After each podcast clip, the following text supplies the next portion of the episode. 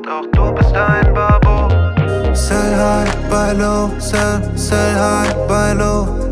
Sell high, buy low und auch du bist ein Babo. Einen wunderschönen guten Morgen. Herzlich willkommen zum Investment Babo Finanz Podcast. Die Babos sind einmal wieder am Start. Heute haben wir eine wahre Premiere bei uns, denn wir sind dafür bekannt, dass die Babos Börse sprechen, aber heute werden die Babos Politik sprechen. Ja, und das ist ein Thema, was immer wieder hochkommt, auch in unseren Podcasts. Aber wir haben uns überlegt, warum nicht einen Politiker einladen? Ich grüße erstmal Michael, der Babo Senior. Wie sind wir auf diese Idee gekommen? Ich freue mich, dass es überhaupt geklappt hat. Ja, also ich freue mich auch und in der Regel stellen sich unsere Gäste immer selbst vor, aber vorab muss ich äh, gerne äh, kurz einleiten, wie es dazu kam. Und zwar habe ich einen äh, sehr guten alten Freund, äh, den äh, Matthias Artkamp, der jetzt für Dr. Christoph Ploss arbeitet in Hamburg. Ähm, und äh, da kam der Kontakt dann äh, zustande, dass wir sowieso immer mal wieder angefragt wurden, wollen wir nämlich nicht mal so ein Thema über Politik machen. Äh, wir hatten in der Vergangenheit auch schon den einen oder anderen Politiker, mit dem wir kurz gesprochen haben, aber spätestens, wenn es darum ging, äh, wir skripten hier nichts und wir schneiden nichts, waren doch sehr viele raus. Äh, daher freut es mich total, dass Christoph heute da ist. Christoph, magst du dich kurz vorstellen äh, und sagen, was du so machst? Das mache ich sehr gern. Also erstmal vielen Dank für die Einladung für mich auch heute wirklich spannend, bei euch zu sein. Natürlich habe ich äh, mit Themen auch zu tun, die ihr hier im Podcast regelmäßig bespielt, aber ich bin ja doch häufiger dann immer bei so richtig politischen Diskussionen und so klassischen politischen Formaten zu Gast. Und äh, deswegen ist das nicht nur für euch ganz spannend, sondern auch für mich. Und äh, mein Name ist Christoph Ploss. Ich bin 38 Jahre alt, komme aus Hamburg und bin auch für Hamburg beziehungsweise ein Wahlkreis in Hamburg, den Wahlkreis Hamburg Nord im Deutschen Bundestag.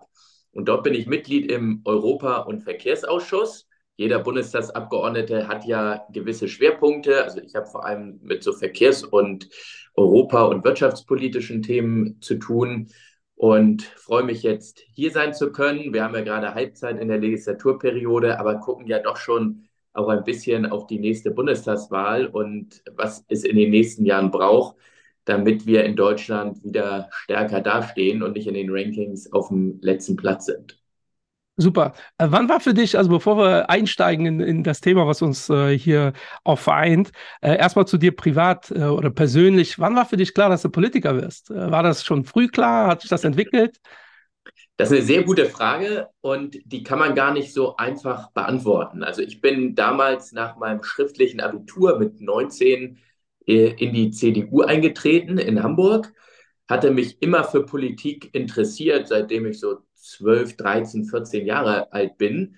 Damals Zeitung gelesen, so Internet äh, war noch gar nicht so stark. Also es gab irgendwie so die ersten Computer an den Schulen, aber so heute mit Smartphones sowas gab es noch nicht. Also noch klassisch tatsächlich mit Papierzeitungen äh, aufgewachsen und habe damals gesagt, Politik und die Demokratie, das kann nur stark sein, wenn es Menschen gibt, die sich da engagieren. Wenn alle nur auf der Couch sitzen und meckern und sagen, man müsste, man sollte und die kriegen das da oben alle nicht hin, dann wird die Demokratie nicht stark sein, sondern es braucht in der Gesellschaft Menschen, die auch selber mit anpacken und dann Dinge zum Besseren wenden. Und deswegen habe ich dann gesagt, so, jetzt wirst du Mitglied der CDU.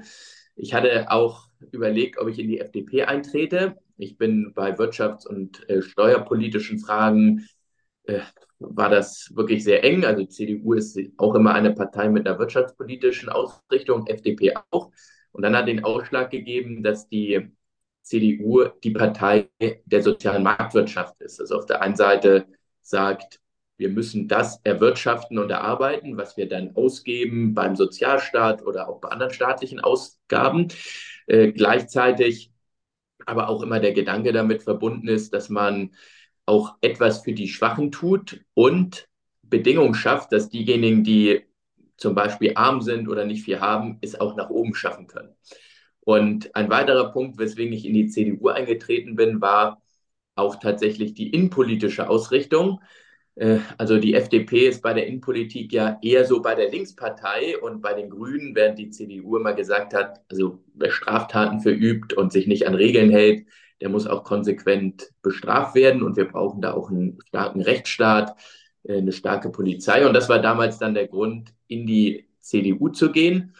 Und ich hatte gar nicht vor, eine politische Karriere zu machen, sondern habe das wirklich als Bürger getan und weil ich mich ehrenamtlich engagieren wollte für die Demokratie.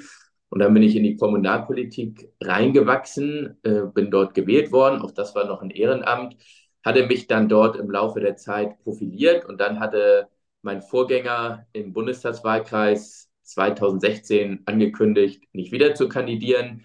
Dann habe ich damals meinen Hut in den Ring geworfen, äh, meine Kandidatur erklärt, hatte dann noch eine Kampfkandidatur, die hatte ich dann gewonnen, bin von den CDU-Mitgliedern in meinem Wahlkreis aufgestellt worden und dann in Hamburg damals auch direkt gewählt worden in den Bundestag und seit 2017 daher auch Bundestagsabgeordneter. Das so in aller Kürze äh, kann man natürlich alles noch vertiefen, aber so viel Zeit haben wir wahrscheinlich dann auch ja, nicht. Ja.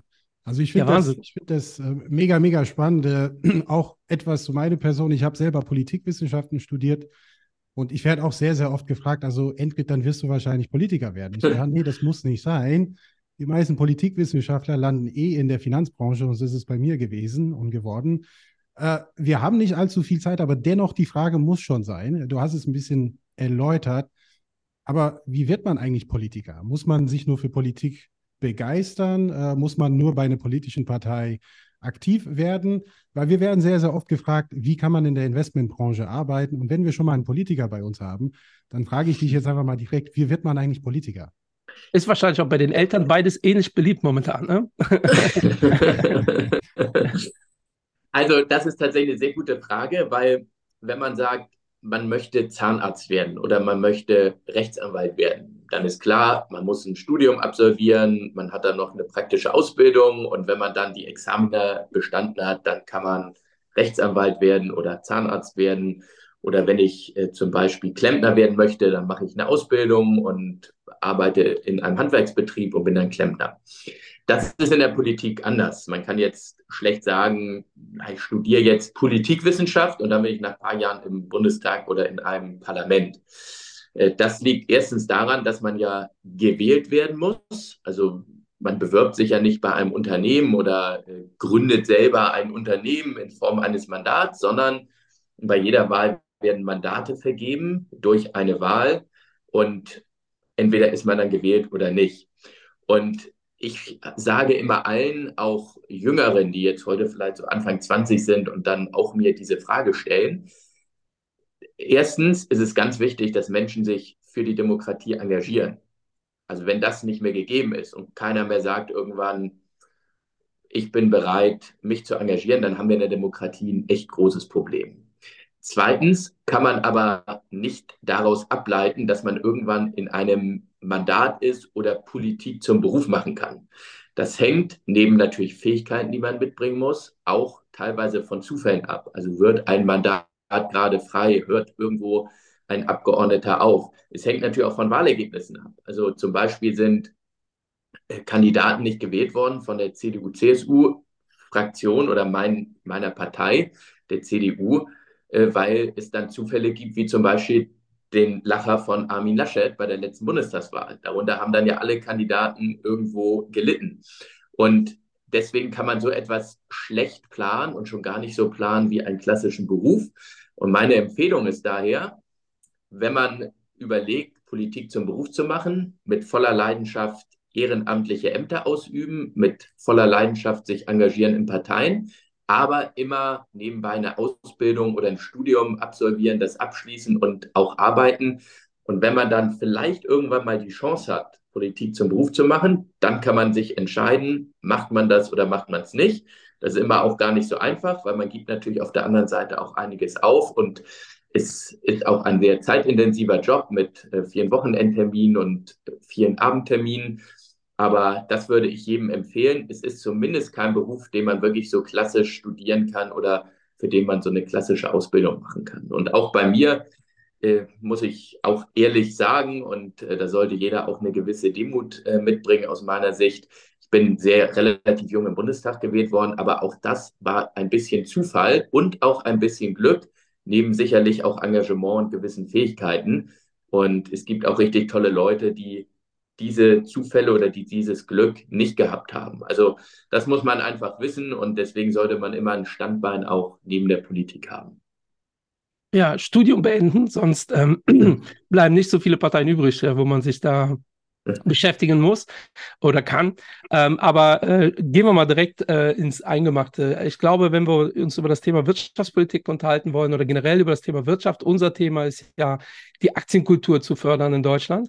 Ähm, und äh, wenn wir jetzt das auf die politische Ebene beziehen, werden wir sicherlich jetzt gleich über die Aktienrente reden. Aber bevor wir zur Aktienrente kommen, müssen wir erstmal zu, unter, zu unserem Altersvorsorgesystem ähm, kommen. Äh, da sind sich ja, glaube ich, alle einig, dass wir da äh, Probleme haben. Äh, wie schätzt du da die Situation ein und wie, was für Lösungsansätze siehst du da? Weil äh, der äh, Friedrich Merz hat ja vor ein paar Tagen ja kommuniziert, dass ähm, oder äh, hat jetzt die Aktienrente, wie die FDP sie fordert, ähm, ja, kritisiert äh, mit der Aussage, das sind Hedgefondsmanieren.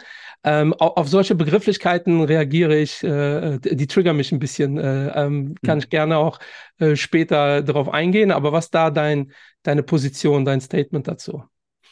Jetzt, ähm, also insgesamt zum Sparen der Deutschen und äh, zur Aktienkultur. Richtig, ja. Ja. Also Friedrich Merz hat in den vergangenen Jahren immer wieder darauf hingewiesen, dass wir eine viel stärkere Aktienkultur in Deutschland bräuchten. Absolut. Und das ist etwas, was ich ausdrücklich teile und äh, was wir gerade auch als jüngere Abgeordnete der CDU-CSU-Fraktion in den vergangenen Jahren immer wieder versucht haben, ganz nach oben auf die Tagesordnung zu setzen. Ich hätte mir gewünscht, dass da auch noch mehr geschehen wäre. Das ist leider, ist so meine Erfahrung, auch nicht ganz so einfach weil wir tatsächlich auch Parteien haben im Bundestag, die eher versuchen, die Aktienkultur zu bremsen und gar nicht erst aufkommen zu lassen. Das ist ein großes Problem, gerade wenn wir an die Altersvorsorge der Deutschen denken.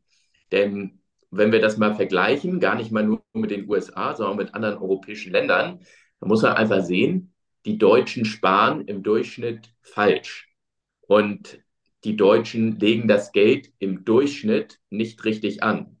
Wenn andere Länder in Immobilien investieren und auch in Aktien und Aktien ganz selbstverständlicher Teil der Altersvorsorge sind, äh, wird in Deutschland das Geld häufig aufs Girokonto gepackt und zwar selbst in Zeiten, in denen wir Minuszinsen hatten. Also ich rede jetzt nicht von der neuen Zinsära, sondern wirklich Zeiten, in denen wir Minuszinsen hatten und man wirklich nichts für das Geld äh, bekommen hat. Und das hat die Folge, dass dieses Geld auch nicht in Anführungszeichen arbeitet und angelegt wird, während andere Menschen dann in anderen Ländern Dividenden kassieren, an Wertsteigerungen teilnehmen. Wir haben ja im Schnitt bei Aktien eine Rendite zwischen 5, 6 bis 8 Prozent im Schnitt im Jahr. Und wenn ich das Ganze mathematisch mit exponentiellen Faktoren berechne, da habe ich nach 10, nach 15, nach 20 Jahren sehr, sehr viel Geld mehr, als wenn ich das Geld einfach nur auf dem Girokonto herumliegen lasse. Und daher wäre es enorm wichtig, gerade auch wenn man sich anschaut, dass wir zunehmend jetzt ja Diskussionen auch bekommen, dass viele Menschen Altersarmut droht, dass viele Menschen gar nicht wissen, wie kann ich im Alter noch die Miete finanzieren, ein einigermaßen gutes Leben finanzieren, müssten wir bereits in den Schulen damit anfangen, äh, die Jugendlichen dafür zu sensibilisieren, wie man richtig spart und welche Möglichkeiten es gibt, um sich ein Vermögen aufzubauen und damit auch frühzeitig Altersvorsorge zu betreiben. Und das, was häufig fehlt, ist tatsächlich einmal diese finanz- und wirtschaftliche Sachverstand und äh, gleichzeitig auch die Bereitschaft, in Aktien zu investieren und einfach im Kopf immer mitzudenken, dass man eigentlich nur durch Aktien und auch mit Investitionen in Immobilien sich ein einigermaßen gutes Vermögen aufbauen kann. Und ich bin wirklich sehr dafür, dass wir diese Mentalität in Deutschland versuchen äh, zu ändern. Ich will in dem Zusammenhang vielleicht auch noch mal einen weiteren Punkt nennen, weil neben der Mentalität, äh, die man aus meiner Sicht ändern müsste, ist es auch wichtig, steuerliche Ungerechtigkeiten zu beseitigen. Also Beispielsweise bei Immobilien äh, kann man nach zehn Jahren diese Immobilien steuerfrei mit Gewinn verkaufen. Bei Aktien ist es so, wenn ich eine Aktie jetzt auf 15 oder 16 Jahre halte, also eigentlich genau das, was es ja bräuchte, man hält lange Wertpapiere äh, für die Altersvorsorge oder für den Vermögensaufbau, dann muss ich selbst nach dieser Zeit äh, da auf den Gewinn noch Steuern zahlen. Und das, diese steuerliche Ungleichbehandlung sorgt natürlich dann dafür, dass Menschen auch sagen, naja, dann investiere ich doch nicht in Aktien, weil da wird ja schon ein gewisser Teil des Gewinns dann besteuert und dann gehe ich doch lieber in andere Investments. Und das ist schlecht und wir haben da aus unterschiedlichen Richtungen ungünstige Faktoren. Äh, und da ist aus meiner Sicht wirklich auch die Politik gefragt, das zu ändern. Wie gesagt, es geht los an den Schulen bis hin dann zu den steuerrechtlichen Diskussionen. Also, Sehe ich genauso. Also vor 2008 war das ja noch anders äh, mit der äh, Besteuerung ja. der Aktien. Ähm, aber fangen wir mal ganz am Anfang an. Du meintest, es gibt äh, Parteien, äh, so ist das äh, mit der Änder Änderung von Steuersystemen, ist ja auch gerade ein ganz heißes äh, Diskussionsthema. Und du meintest aber eben, es gibt Parteien, die das mehr oder minder boykottieren, dieses Thema Aktienrente oder generell stärker in Aktien investieren. Und da, das wird mich wirklich brennend interessieren, weil ich frage mich das seit Jahren, ob in der Mehrheit diese Menschen das wirklich nicht verstehen oder ob das politisches Kalkül ist, weil es natürlich das einfachere Thema ist. Also es ist natürlich viel einfacher zu sagen, äh, März hier BlackRock-Vergangenheit, was ich äh, paradoxon finde übrigens, äh, jemanden vorzuwerfen, dass er äh, in einer Firma gearbeitet hat, die bekanntermaßen die best, die größten Experten in der Materie sind. Ähm, das finde ich äh, wirklich schizophren. Äh, aber wirklich da die Frage, glaubst du, dass die breite Masse das in den anderen Parteien wirklich nicht versteht? Oder ist das politisches Kalkül, äh, dass es eher darum geht, ähm, da halt einen Punkt zu machen? Bei manchen habe ich manchmal den Eindruck, äh, beides. Also nehmen wir mal die Linkspartei als Beispiel. Äh, wenn ihr da mal so vor allem auf X, also bis vor kurzem Twitter, ähm, mal schaut, was da einige Abgeordnete posten, dann muss man sich da wirklich an den Kopf fassen, weil dort gibt es dann jedes Mal Beispiele für Aktien, die gesunken sind. Und natürlich weiß jeder, der sich ein bisschen mit Aktien beschäftigt, dass es auch Aktien gibt, die sinken. Und natürlich kann man mit Aktien auch Geld verlieren und man kann auch einen Crash erleben. Und äh, wenn man Pech hat, kann man auch viel Geld verlieren. Das ist ja alles klar und das bestreitet ja auch niemand. Jetzt kann ich natürlich das so machen, ich gucke mir 1000 Aktien an und suche mir da zwei, drei raus, die stark gefallen sind. Und dann so, äh, übertrage ich das auf alles andere und sage, guck mal, deswegen sind Aktien gefährlich und lohnen sich nicht.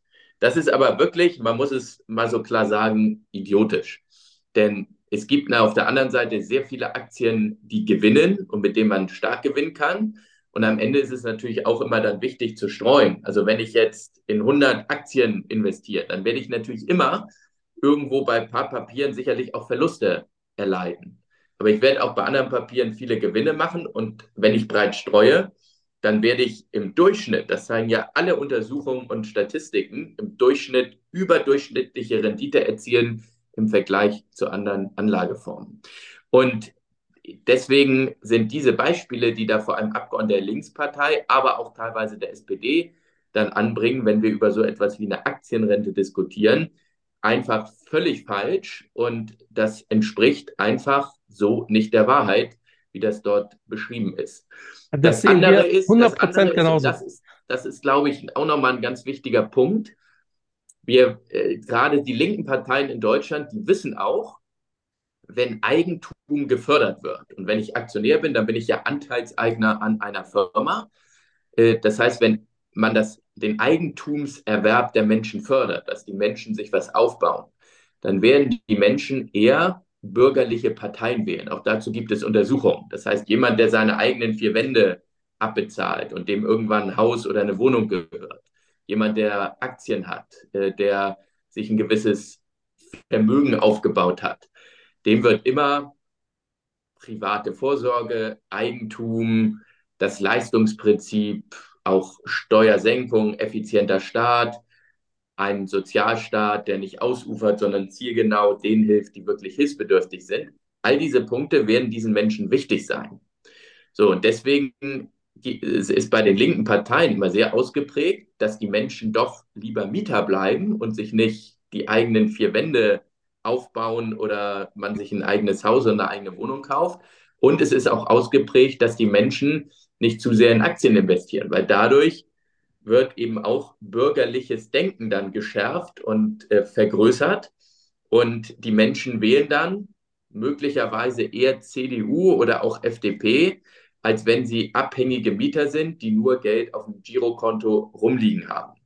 Und daher unterstelle ich auch mal Linkspartei und auch Teilen der SPD und auch der Grünen, dass es auch ein Interesse gibt, äh, dass die Menschen eher Mieter bleiben und nicht Anteilseigner an Firmen werden, weil sie dann möglicherweise die Politik von SPD, Grünen und Linkspartei stark hinterfragen und am Ende auch nicht diese Parteien wählen.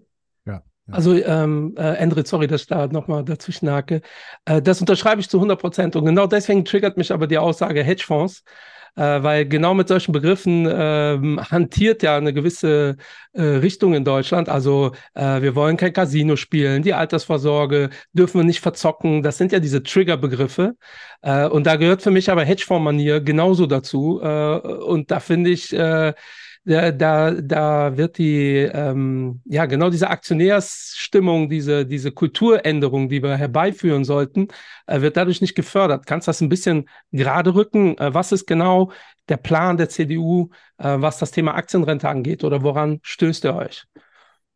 Also wir stoßen uns gar nicht daran, sondern wir unterstützen ja den Ansatz. Also wir haben auch schon seit längerem dafür geworben, dass man in Aktien investiert, damit wir die Rentenprobleme, die ja in den nächsten Jahren aufgrund des demografischen Wandels massiv auf uns zukommen werden, damit man die zumindest ein wenig lindert.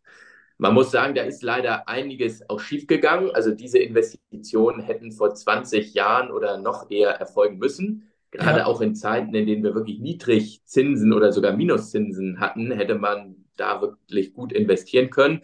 Und jetzt kommt ein ganz bisschen Aktienrente. Das ist aus meiner Sicht aber auch nur ein Tropfen auf dem heißen Stein.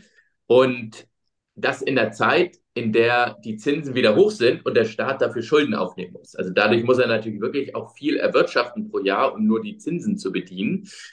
Daher glaube ich, ist der jetzige Ansatz sogar gar nicht mal so gut, weil der Staat jetzt das macht, was er jedem Privatanleger sagt, macht das nicht, nämlich auf Schulden Aktien zu kaufen. Aber grundsätzlich sagen wir als CDU auch, ähm, erstens, wir wollen und müssen die Aktienkultur stärken.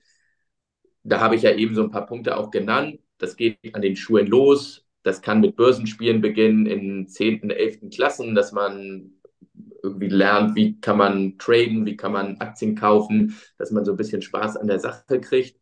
Äh, und das geht dann eben weiter über diese steuerrechtlichen Fragen bis hin dazu, äh, dass natürlich so das, was jetzt gemacht wird mit dieser Generationenrente oder dieser Aktienrente, grundsätzlich ein vernünftiger Ansatz ist. Wovon ich persönlich wenig halte, ist, dass man eine eigene Behörde dafür aufbaut. Ich glaube, das könnte man auch relativ einfach über ETFs handhaben und braucht nicht jetzt wieder noch ein staatliches Monstrum und noch eine staatliche Einheit, äh, und die eventuell dann noch wächst und wo Wasserköpfe produziert werden. Also das halte ich für falsch, aber den Grundansatz, äh, den teilen wir und äh, den haben wir immer unterstützt. Wir hatten nur das Problem auch in den großen Koalitionen, dass der damalige Koalitionspartner SPD überhaupt nichts von dieser Aktienrente hält. Und das muss man mal sagen. Ich war mit der FDP in den letzten Monaten sehr kritisch, weil leider da nicht viel durchgesetzt wurde und die FDP sich aus meiner Sicht auf falsche Themen konzentriert hat, wie zum Beispiel Gesetze, mit denen man dann in Zukunft einmal im Jahr sein Geschlecht ändert. Ich glaube, das ist im Moment nicht unser Hauptproblem. Aber Ach, da muss man aufpassen. Da muss man aufpassen heutzutage. Da hat man ganz schnell einen Shitstorm, aber ich bin da auch 100% bei dir. Ich sage äh, das aber, aber, ganz offen, ja. dann soll es einen Shitstorm geben. Äh, da, ja. Dazu stehe ich. Aber ein, eine Sache hat die FDP auch jetzt gut durchgesetzt. Das will ich äh, mal anerkennen. Das ist, dass man diesen Einstieg in die Aktienrente hinbekommt. Allerdings mit den eben beschriebenen Fehlern. Aus meiner Sicht könnte man das gut über ETFs machen und es wird das Grundproblem bei der Rente auch nicht lösen. Auch das muss man ehrlicherweise sagen, weil wir da so viele Herausforderungen haben angesichts des demografischen Wandels. Da sind diese 10 Milliarden, die jetzt, glaube ich, da eingestellt sind im Bundeshaushalt, das reicht bei weitem nicht. Ja, also ich, ich finde, ich begrüße das, was du gesagt hast äh, zum Thema finanzielle Bildung. Die, die die Babos kennen, wir stehen ja da für das Thema finanzielle Bildung, Weiterbildung für alle Altersklassen. Auch das muss man hinzufügen. Äh, man sieht ja auch hier aktuell die Programme von Christian Lindner und die aktuelle Bundesregierung in Sachen finanzielle Bildung. Ich bin da auch selber zum Teil involviert, muss leider sagen, es bleibt dabei, es ist eine gute und eine schöne Idee. Von der Umsetzung fehlt leider ein bisschen was. Äh, da muss mehr kommen, wie man so schön auf Englisch sagt, dieses Sense of Urgency. Ja, das, das mhm. haben wir nicht, das spüren wir immer noch nicht hier. Wir haben nicht das Gefühl, dass wir da wirklich daran was ändern müssen. Aber wenn man über die Aktienkultur spricht, muss es auch einem bewusst sein, die 12, 13 Prozent Aktionäre, die wir in Deutschland haben, die haben den Weg in die Aktienwelt selber gemacht. Äh, das haben sie nicht in der Schule gelernt, das haben sie nicht als junge Erwachsene auch gelernt. Und diese Aktionäre, die wir haben, sind quasi von alleine irgendwo auf diese Idee gekommen. Ein Teil von denen, auch in der Corona-Krise, aber leider mit den falschen Anreizen, ja, schnell Geld zu verdienen. Und natürlich zwei Jahre später kam natürlich die große Enttäuschung letztes Jahr, wo viele Aktien auch 80 Prozent abgegeben haben. Und genau da punkten dann solche Parteien wie die Linken, die sagen, schaut mal, wir haben es euch gesagt. Ähm, deshalb, wir müssen jetzt mein Senf so ein bisschen dazu, die finanzielle Bildung nicht nur an den Schulen bringen, aber wir müssen das auch an die jungen Erwachsene, aber auch Erwachsene und ältere Personen weil es wäre schön, dass wenn ich das, was ich in der Schule lerne, wenn ich nach Hause komme, es wird auch verstanden. Ja. Und äh, so äh, hat man die Möglichkeit, auch tatsächlich mit der Aktienrente langfristig zu punkten, weil wir sind dann quasi alles auf einem Strang, sage ich mal, und ähm, wir verstehen, wovon die Rede ist. Und das, das fehlt ja leider ein bisschen. Ähm, ich will und ich kann zum Beispiel auch, wenn ich das nochmal ja. ergänzen darf, also ja. es gibt wenn ich, also das gilt vielleicht jetzt in wieder den höheren Zinszeiten, in die wir jetzt ja gehen oder wieder gekommen sind, gilt das nicht mehr ganz so stark, aber es gilt immer noch. Wenn ich auf Dauer beispielsweise auch in dividendenstarke Papiere investiere und auch, ich kann auch verstehen, dass dann Leute sagen, so bei irgendwelchen neuen Technologien kenne ich mich nicht so aus. Ich kann jetzt auch schwer beurteilen, ist dies Pharmaunternehmen gut oder jenes Pharmaunternehmen. Da bin ich kein Fachmann. Aber wenn man sagt, man investiert in ein paar solide, dividendenstarke Titel, äh, dann habe ich, wenn ich das über einen längeren Zeitraum mache, habe ich irgendwann so eine Art zweites Einkommen. Ja. Und das ist gerade dann wichtig, wenn man irgendwann in Rente geht, weil die gesetzliche Rente wird in fast allen Fällen nicht ausreichen, um ein einigermaßen gutes Leben zu führen. Wenn man gewisse Ansprüche hat, wie Urlaub, wie vielleicht mal essen gehen, wie vielleicht dann irgendwas für die Kinder oder Enkelkinder äh, zu tun, dann äh, braucht man neben der gesetzlichen Säule weitere Säulen. So, da ist neben betrieblicher Altersvorsorge, privater Altersvorsorge äh, gerade auch das Thema Aktien so enorm wichtig, weil wenn ich länger in Aktien investiere und dann vielleicht auch sage, ich habe Aktien, die jedes Jahr mir eine einigermaßen sichere Dividende bringen, dann habe ich dadurch dieses zweite Einkommen und kann ein schönes Leben haben. Also das ist einfach der Vorteil und was ich auch daher für so fatal halte, ist, wenn politische Repräsentanten und äh, Politiker, die auch in der Öffentlichkeit viele Interviews geben, wenn die dann auch noch sagen, ja, in Aktien habe ich nicht, weil das ist ja zu gefährlich und davon sollte man die Finger lassen. Also Olaf Scholz hat im letzten Wahlkampf häufiger gesagt, ich habe keine Aktien, äh, mit sowas beschäftige ich mich nicht und ähm, ich er hat äh, konkret gesagt, ich habe mein Geld auf dem Sparbuch. Genau, er hat gesagt, ich habe, äh, genau so hat er es gesagt, ja, und das hat mich, auf dem Sparbuch. Und, und, das triggert mich relativ hart, muss ich sagen, weil ja. äh, es, mir geht es ja gar nicht darum, er soll ja machen mit seinem Geld, äh, was er möchte. Äh, aber er soll dann auch ähm, straightforward, weil ich finde das wirklich gut, wie du es gesagt hast, den meisten Menschen, die haben ein massives Problem ja. im Alter und äh, Olaf Scholz nicht. Also er kann mit seinem Geld, der kann das auch versaufen, äh, der kann es verspielen.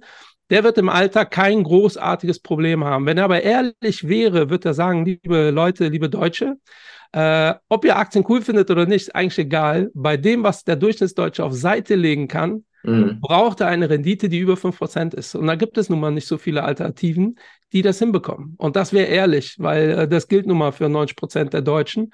Ähm, wir sind hier der festen Überzeugung, dass es langfristig auch gar keine Alternative gibt und wir erklären das ja seit drei Jahren. Ja. Aber eigentlich braucht man es gar nicht. Eigentlich würde es mir reichen, wenn Olaf Scholz sagen würde, ich habe zwar keine Aktien, ich brauche aber auch keine. Bei mir sind die Schäfchen im Trocknen. Äh, und das gilt auch so, wenn einer Multimillionär ist und er sagt, ich möchte auch okay, ja. dann passt das. Aber der Deu Durchschnittsdeutsche, der zwei Kinder hat, 4000 Euro brutto verdient, der 300 Euro auf Seite legt, ähm, der wird keine großen Sprünge machen im Alter, es sei denn, der kriegt wirklich eine vernünftige Rendite hin, dann wird das gerade so hinhauen. Ähm, und so ehrlich muss ja. man sein. Ja? Und deshalb äh, ist das wirklich etwas, was mich triggert. Äh, genau so eine, äh, das habe ich hier im Podcast aber auch oft genug erwähnt, mhm. Äh, so eine Olaf Scholz-Ansage. Ähm, wie stehst du denn zu so Themen wie Darf ich noch ein, ein ja, Punkt bitte. vielleicht, also absolut, absolut richtig, was du sagst. Und das Schlimme ist ja auch, es gibt dann Leute, die überlegen, sich Aktien zu kaufen und vielleicht einzusteigen und das mal zu versuchen. Und dann sehen die, der Bundeskanzler der Bundesrepublik Deutschland, der sagt, ich habe keine genau. Aktien, ich setze auf Sparbuch. Und die Leute sagen dann, der Bundeskanzler, der hat ja so viele Einblicke in die Themen, der hat Wissen, was ich nicht habe. Und wenn der offiziell sagt, ich habe keine Aktien, ich setze auf Sparbuch, dann mache ich das auch weil der Bundeskanzler wird das schon wissen. Der hat, genießt ja schon bei vielen Leuten auch Vertrauen und die Leute ja. sagen, wenn der das so sagt, dann mache ich das auch so. Und damit wird genau das Gegenteil dessen erreicht, was wir hier auch wollen, ja. nämlich die Aktienkultur zu stärken und mehr Menschen zu animieren, Aktien zu kaufen. Und du hast einen ganz wichtigen Punkt eben genannt, den will ich einfach nochmal hervorheben, weil den merke ich in der politischen Debatte immer wieder. Wenn dann Leute wie ich kommen und sagen, wir müssen die Aktienkultur stärken, mehr müssen in Aktien investieren. Dann sagen Linkspartei, SPD, Grüne häufig, ja, ähm, das braucht man doch alles nicht und ähm, das machen ja nur Reiche. So, ja. so in der Form hört man das. Und du hast eben genau den Hauptpunkt benannt. Das ist kein Investment für Superreiche, natürlich für die in gewisser Weise auch. Aber die Aktienkultur zu stärken, ist deswegen wichtig, damit wir eine breite Mittelschicht haben und Menschen im Alter auch gut leben können.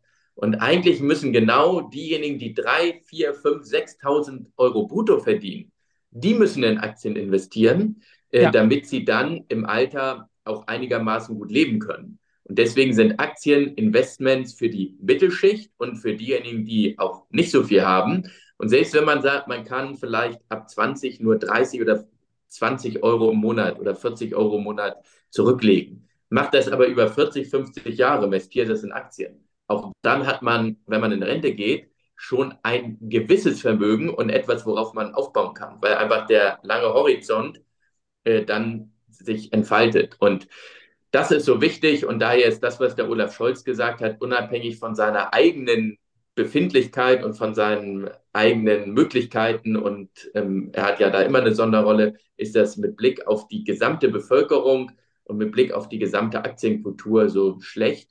Und dieses Zitat hat mich auch wirklich sehr geärgert, weil es so Pflänzchen, die gerade so ein bisschen entstanden sind, einfach kaputt gemacht hat. Ja, hundertprozentig, ja.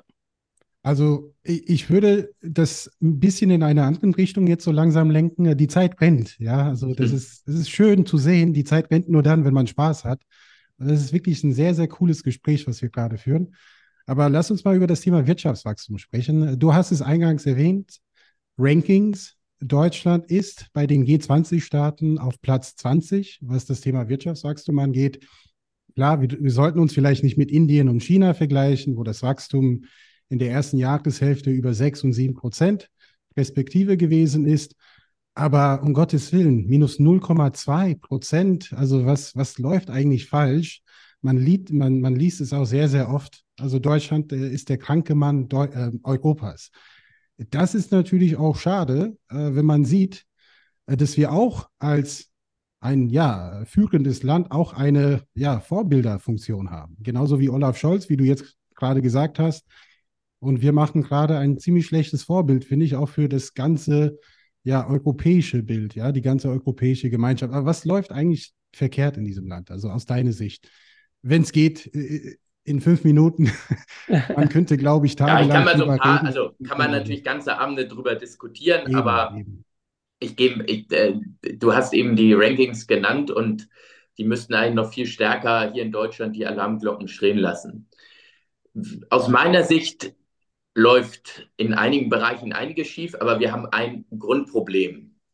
Wir diskutieren jetzt ja in den nächsten Wochen im Deutschen Bundestag über den nächsten Bundeshaushalt. Hm. Und alle Zeichen, die wir jetzt sehen, die deuten darauf hin, dass es weitere Milliarden Ausgaben gibt, gerade im Sozialbereich, die nach dem Gießkannenprinzip dann verschüttet werden oder übers Land ausgeschüttet werden. Die Gelder kriegen häufig Leute, die die Gelder gar nicht unbedingt benötigen und die gar nicht irgendwelche staatlichen Leistungen äh, brauchen. Und auf der anderen Seite wird dann gespart an Zukunftstechnologien, es wird gespart an Investitionen wie in die digitale Infrastruktur, wie in äh, die Infrastruktur insgesamt, wie in Straßen, in Brücken, in Schienen.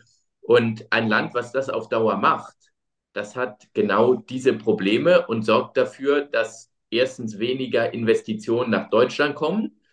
Äh, es sorgt dafür, dass auch Investitionen von Deutschland abfließen in andere Länder. Also wir haben da im Moment ein extrem großes Defizit, viel zu wenig Investoren in Deutschland, viel zu viele, die rausgehen und woanders investieren.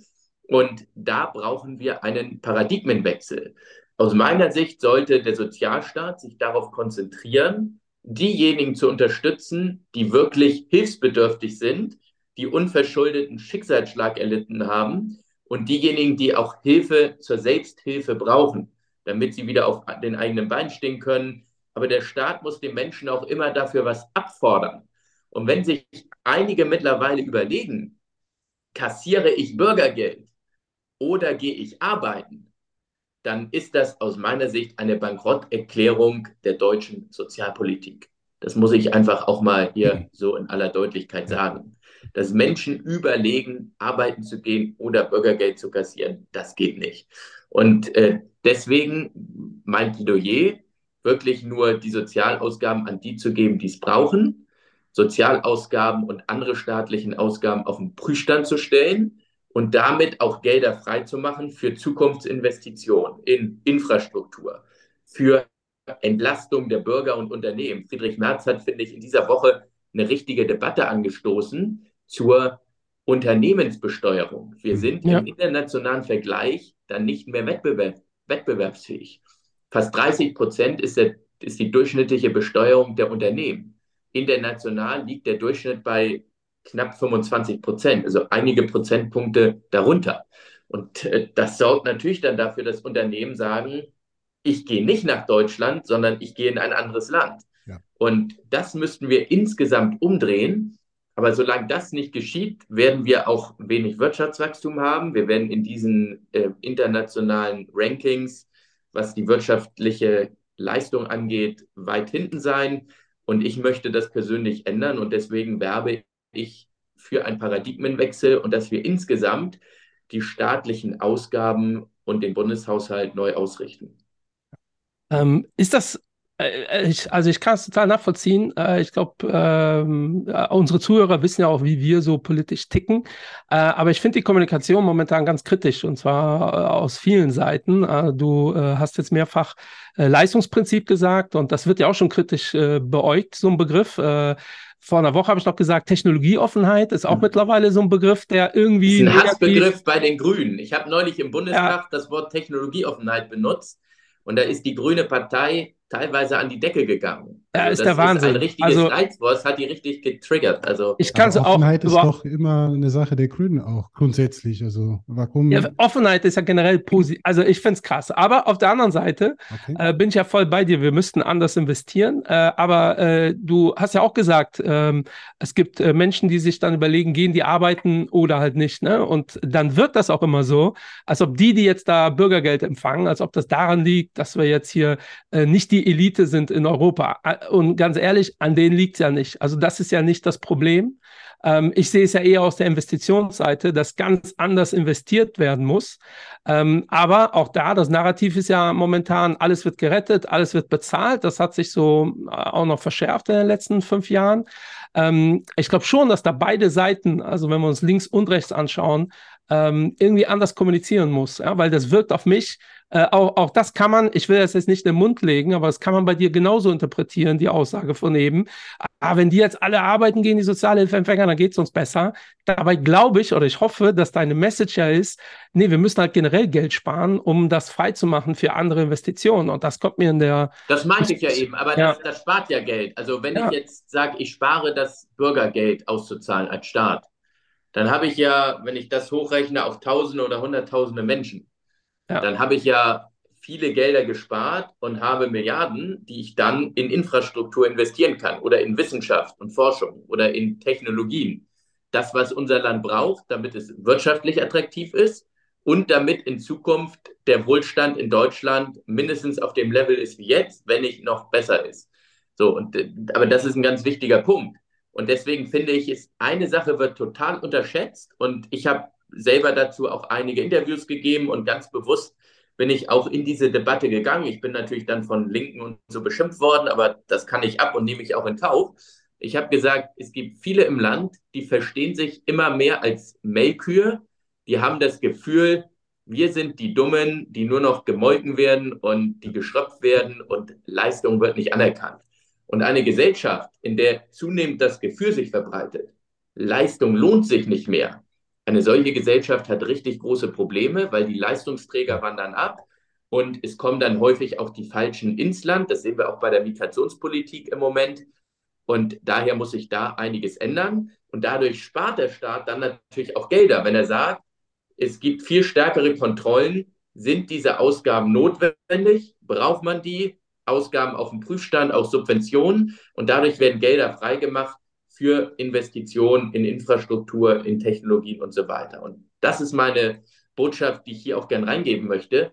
Das brauchen wir und je mehr da irgendwie mitmachen und äh, helfen, dass so eine gesellschaftliche Diskussion in Gange kommt und die dann hoffentlich zu Ergebnissen führt, desto besser ist es für Deutschland.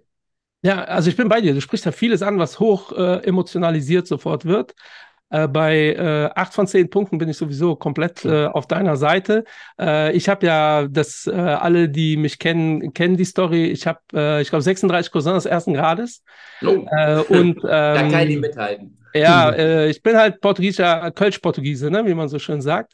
Äh, und vor ähm, fünf, sechs Jahren gab es in Portugal nochmal eine Migrationswelle. Also die Leute sind ja, meine ganzen Cousins sind äh, äh, überall in der Welt verteilt. Und nach Deutschland wollten, ich sag mal so, ich unterteile die in zwei Lager, ja, die super guten und die nicht so super guten. Äh, und die super guten wollten alle nicht nach Deutschland. Ja? Also und das sollte uns äh, zu denken geben. Ja? Also äh, die, wo ich weiß, den könnte ich auch ratzfatz wirklich sehr schnell hier einen Job äh, vermitteln die haben gar keine Lust auf ja. äh, Deutschland und das muss man einfach so genauso ansprechen. Äh, und die, denen ich gesagt habe, nee, bleib mal lieber da, lerne erstmal Deutsch und äh, das sind die, die äh, Interesse hatten, hier hinzukommen. Und äh, es hilft halt niemandem, äh, wenn man halt nicht drüber redet ja, oder halt irgendwelche Narrative aufbaut und dann darf man das nicht thematisieren. Also ich spreche von aus eigener Erfahrung in meiner eigenen Familie, kann ich das bestätigen und finde es schade, äh, wenn man sehr schnell, was aktuell, äh, also ich würde sowohl, sowohl, links als auch rechts schon äh, tituliert, finde ich immer äh, ganz spannend, ähm, je nachdem, was man so kommuniziert. Also da äh, bin ich voll bei dir. Ähm, um, um kurz das auch noch mit reinzubringen, diese ganzen Themen, Riester, ähm, Basis, äh, wie, wie das, da, da ist ja auch etwas, da ist ja auch Stau. Ja? Also wir, eigentlich wollte, äh, wollte die jetzige Regierung das ja mal angehen.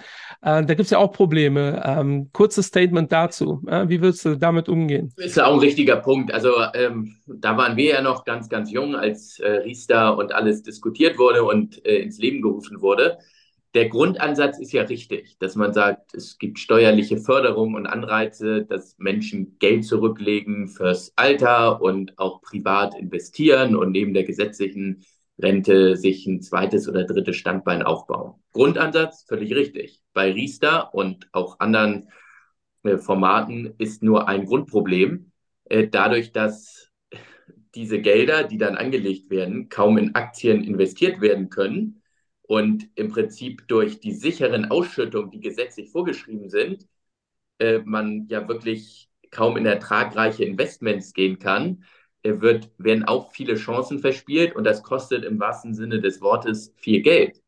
weil auf Dauer wissen wir, wenn, gerade wenn man über Jahrzehnte äh, anlegt und spart, dann kann man ja auch mal den einen oder anderen Crash oder das, die eine oder andere Delle sehr gut aussitzen.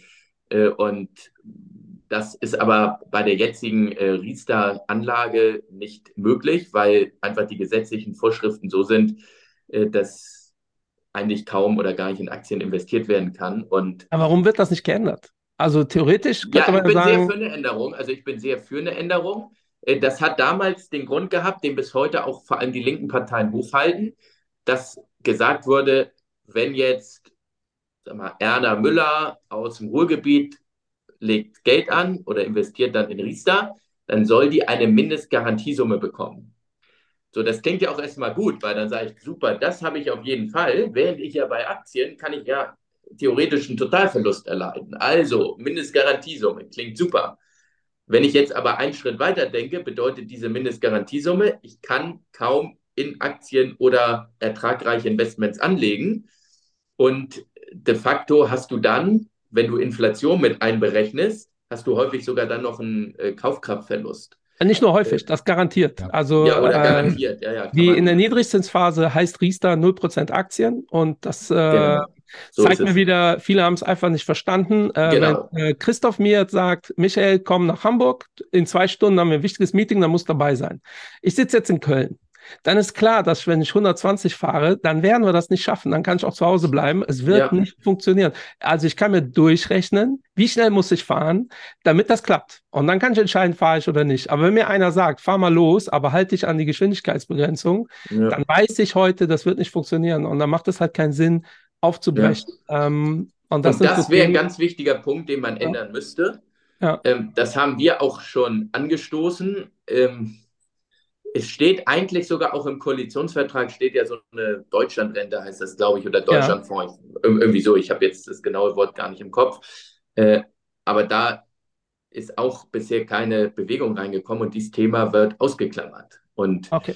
wir haben ein großes Problem, dass vor allem die linken Parteien in Deutschland an diese Punkte nicht rangehen wollen und im Zweifel sagen, die Rentenprobleme, Altersvorsorgeprobleme lösen wir mit noch mehr Steuern.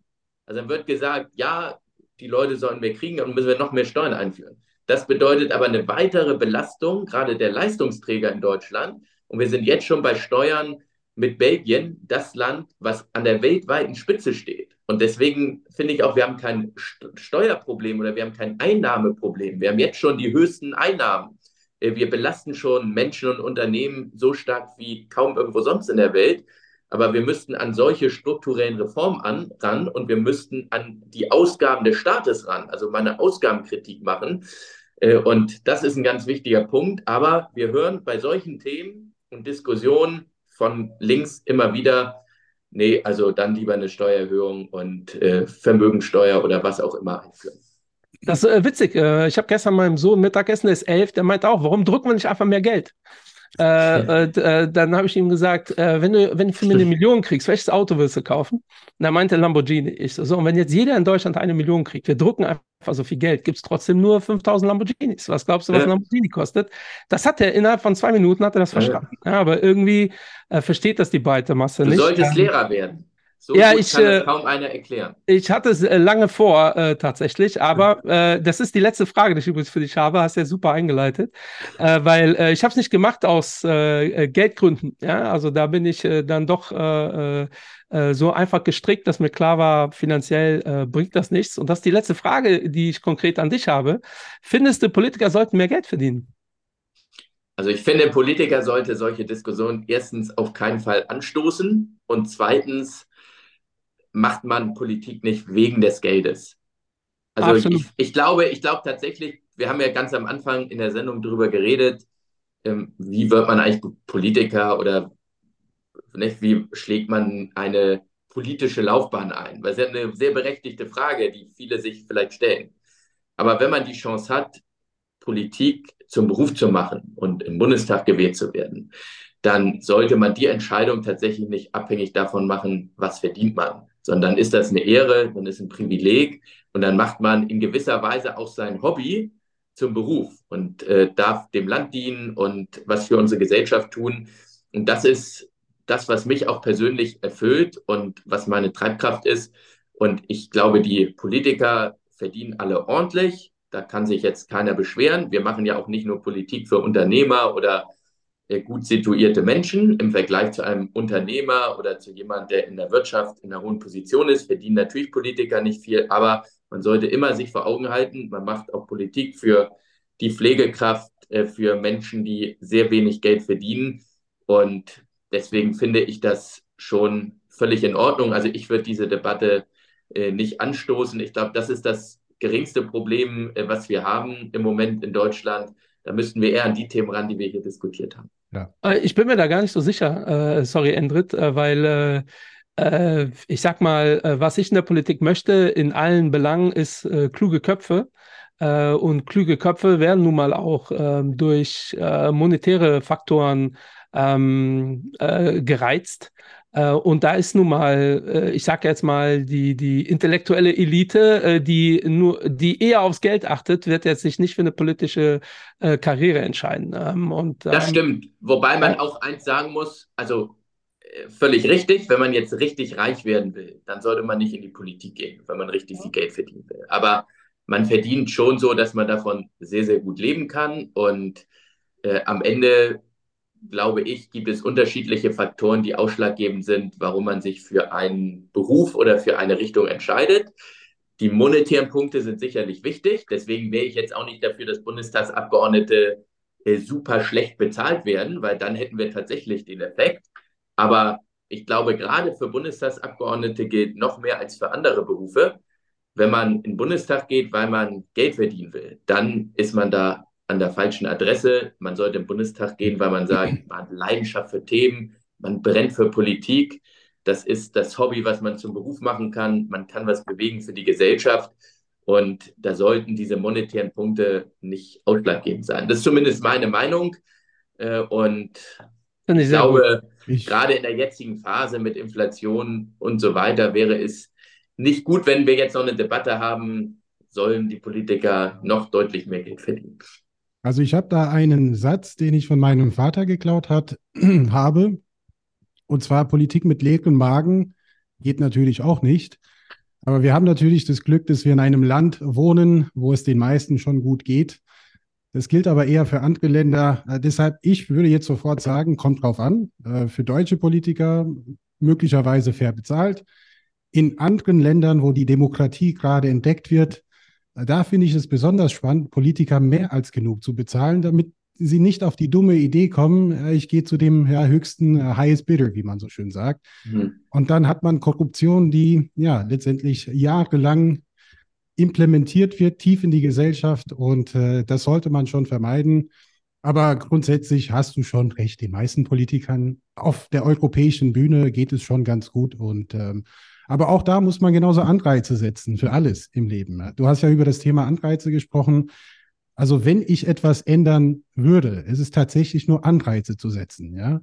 Menschen bewusst zu machen, dass wenn man lange genug an etwas dranbleibt, es gibt ein Licht am Ende des Tunnels und das fehlt. Ja, das fehlt leider auch in unserer Investmentbranche, äh, wo man denkt, äh, in der Investmentbranche alles ist zahlenorientiert. Aber auch da gibt es nicht genug Perspektive für viele junge Leute. Und deshalb stellen wir auch fest, äh, wir finden keine Talente. Mhm. Obwohl auf der anderen Seite man sieht, es gibt genug erwerbsfähige Personen, knapp vier Millionen Menschen, die Bürgergeld beziehen. Also es gibt genug Leute da, die arbeiten können. Aber es sind dieses Jahr 200.000 mehr als letztes Jahr. Und ich frage mich, warum? Also meine Antwort auf alles ist, es gibt keine Anreize in diesem Land. Also ganz und gar nicht. Also man arbeitet für einen fixen Betrag. Und das kann ich schon ein bisschen sagen als äh, zum Teil Amerikaner wenn man in den USA Überstunden, Überstunden macht, dann be bekommt man sie auch ausbezahlt. Mhm. Man hat auch einen Anreiz. Man bekommt auch 50 Prozent mehr Lohn teilweise. Und dann geht man natürlich noch gerne arbeiten und man kann sich das Haus leisten oder wie auch immer. Aber hier heißt es, dann nimm dir ein paar Tage frei, aber das nutzt mir gar nicht. Also mich gar nicht. Aber das ja. müssen wir für die zweite Folge machen, weil Christoph hat es angesprochen, definitiv. das Thema Steuern. Äh, darüber könnte man so viel äh, steuern und ich höre im Alltag relativ oft, Überstunden lohnen sich nicht, ja, oder ähm, eine Gehaltserhöhung, ah ja, äh, da, da, ich zahle so viel Steuern. Äh, und dann sage ich meistens, also eigentlich ist ja schon so, unser Steuersystem ist, äh, kann man darüber streiten. Äh, ich finde es auch ganz kritisch, äh, wie schnell wir beim Spitzensteuersatz, wenn wir das äh, vergleichen mit dem Durchschnittsverdienst sind. Ähm, aber es ist schon prinzipiell so, ich zahle nur mehr Steuern, wenn ich mehr Geld verdiene. Ja, und prinzipiell ist es gut, viel Steuern zu bezahlen, äh, weil man verdient dann auch vernünftiges Geld. Äh, aber anscheinend haben wir kulturell hier noch einiges äh, zu äh, klären äh, und zu lösen in Deutschland. Deshalb äh, bin ich so froh, dass du da warst. Äh, wir laden dich gerne zu einer zweiten Folge ein, weil gefühlt ähm, hat die Zeit für äh, nichts gereicht. Äh, ich gebe dir gerne noch e-, eine, eine Sache mit. Äh, in unserer allerersten Folge, das ist jetzt drei Jahre her, ja, das kannst du gerne klauen äh, oder nutzen. habe ich in, in der ersten Folge ich gesagt, wenn ich Politiker wäre, und da sage ich aus voller Laienhaftigkeit heraus, würde ich das Kindergeld erhöhen um 100 Euro diese 100 Euro in einen weltweiten ETF investieren und äh, es nicht erlauben, dass äh, die Personen vor dem 18. dran können. Mit dem 18. wird das dann ausgezahlt. Warum? Weil in 18 Jahren haben wir A, fast eine hundertprozentige Garantie auf eine gute Rendite und B, haben wir mindestens drei, vier, fünf Krisen mitgemacht. Das heißt, die Menschen haben dann erlebt, dass es rauf und runter geht. Ja, und ich habe das meinen Patenkindern so gemacht. Die haben zur Geburt äh, so ein Depot bekommen. Äh, da dürfen die auch nicht ran. Äh, die haben von mir einen Brief bekommen. Das kriegen sie, wenn sie 18 sind. Da wird denen erklärt, warum die von mir keine großartigen Geschenke bekommen. Und wenn die clever sind, sollen die das Geld weiterlaufen lassen bis zu ihrer Rente. Wenn die Bock haben, sollen die es äh, verballern. Ja, aber äh, ich versuche zumindest, äh, die, die dass die es mitkriegen, ach guck mal, es ist, und was haben die Kids jetzt schon, äh, die, wir reden hier über fünf und sechs, äh, die haben jetzt schon einen Krieg erlebt, äh, wir haben eine Pandemie ähm, und die Depots sind im Plus, ja? auch, auch wenn sie massiv schon äh, runtergerutscht sind. Ähm, und ich glaube, das ist ein ganz wichtiges Thema, dass die Menschen ins Tun kommen ja, und was spüren. Weil äh, Theorie ist immer so eine Sache, das hört man ja so oft, ja, ja, ähm, ja, war in der Vergangenheit so, wird in der Zukunft nicht so sein. Äh, daher, ich weiß nicht, wie man das und ob man das umsetzen kann, aber gebe ich dir gerne mal mit, äh, so zum äh, äh drüber nachdenken. Die letzten ja, Worte. Ja. du auch? Aus, aus der ersten Folge, weil du hast die erste Folge angesprochen und wir haben, also Christoph, gar nicht gewusst, wird es ein Erfolg sein, hört jemand zu? Und wir sind positiv überrascht worden, dass so eine große Community jetzt äh, sich gebildet hat. Und ich habe quasi aus meiner Vergangenheit gesagt, Leute, wenn ihr was verändern wollt, werdet Aktionäre. Also für mich ist das Investieren in Aktien ein demokratisches ja. Verfahren. Und das gilt heute noch mehr als damals, vor allem für die junge Generation, die sich entscheidet, an die Straßen zu kleben. Die könnten grüne Kapitalisten werden von mir aus und wirklich was verändern wenn alle Koalitionen bilden, Aktionäre werden, man kann auch was positiv bewegen. Aber das, das scheint noch nicht anzukommen. Also für mich ist das Thema Investment absolut ein demokratisches Verfahren. Also das gebe ich dir auch gerne mit auf den Weg. Kannst du auch gerne klauen. Hm. Kannst uns natürlich auch in einem Nebensatz erwähnen. Sehr gerne, sehr gerne. So, Christoph, die letzten Worte gehören immer unserem Gast. Äh, möchtest du noch was der Community sagen? Außer, dass sie natürlich alle wählen sollen, aber das ist selbstredend. Ja, jetzt im Moment sind wir noch äh, hart am Arbeiten, sind ja gerade äh, zur Mitte der Legislatur. Äh, wir haben ja wirklich über viele wichtige Themen gesprochen. Ich freue mich auch, dass ihr dieses Format hier ins Leben gerufen habt und mittlerweile so eine tolle und große Community habt, denn auch das ist ein wichtiger Beitrag für die Mentalität, die wir brauchen, nämlich dass wir mehr in Aktien investieren müssen. Das geht ja nicht nur in den Schulen los oder sollte in den Schulen losgehen, sondern da brauchen wir auch solche Formate, äh, wie euer Format. Deswegen äh, super Sache und von solchen Menschen bräuchte es auch noch mehr in Deutschland, damit das selbstverständlich ist, was ihr hier sagt, nämlich dass alle für die Altersvorsorge in Aktien investieren. Ich will sonst nur der Community zum Abschluss noch anbieten, wenn ihr mal ein Thema habt oder eine Frage oder auch ein Anliegen, was ihr dann in den Bundestag tragen wollt, schreibt mir gern auch direkt eine Message auf Instagram oder auf X oder auf LinkedIn. Äh, da bin ich auch gern für euch erreichbar. Das vielleicht noch als kleines Angebot, weil manchmal hat man ja ein Thema oder eine Frage und äh, ich beantworte dann auch die Fragen und Nachrichten selber. Also schreibt mir gern direkt, dann kann ich das auch in den Bundestag mitnehmen. Wir werden uns überall verlinken und äh, miteinander kommunizieren. Vielen Dank, vielen Dank, liebe Leute, fürs Zuhören, liebe Babinas und Babos. Ihr wisst, worum es geht. Leistungsgesellschaft äh, wollen wir hier hochhalten in dieser Bubble. Also, macht's gut, bis die Tage. Tschüss. Und auch du bist ein Babo. Sell high, buy low, sell, sell high, buy low. Sell high, buy low. Und auch du bist ein Babo.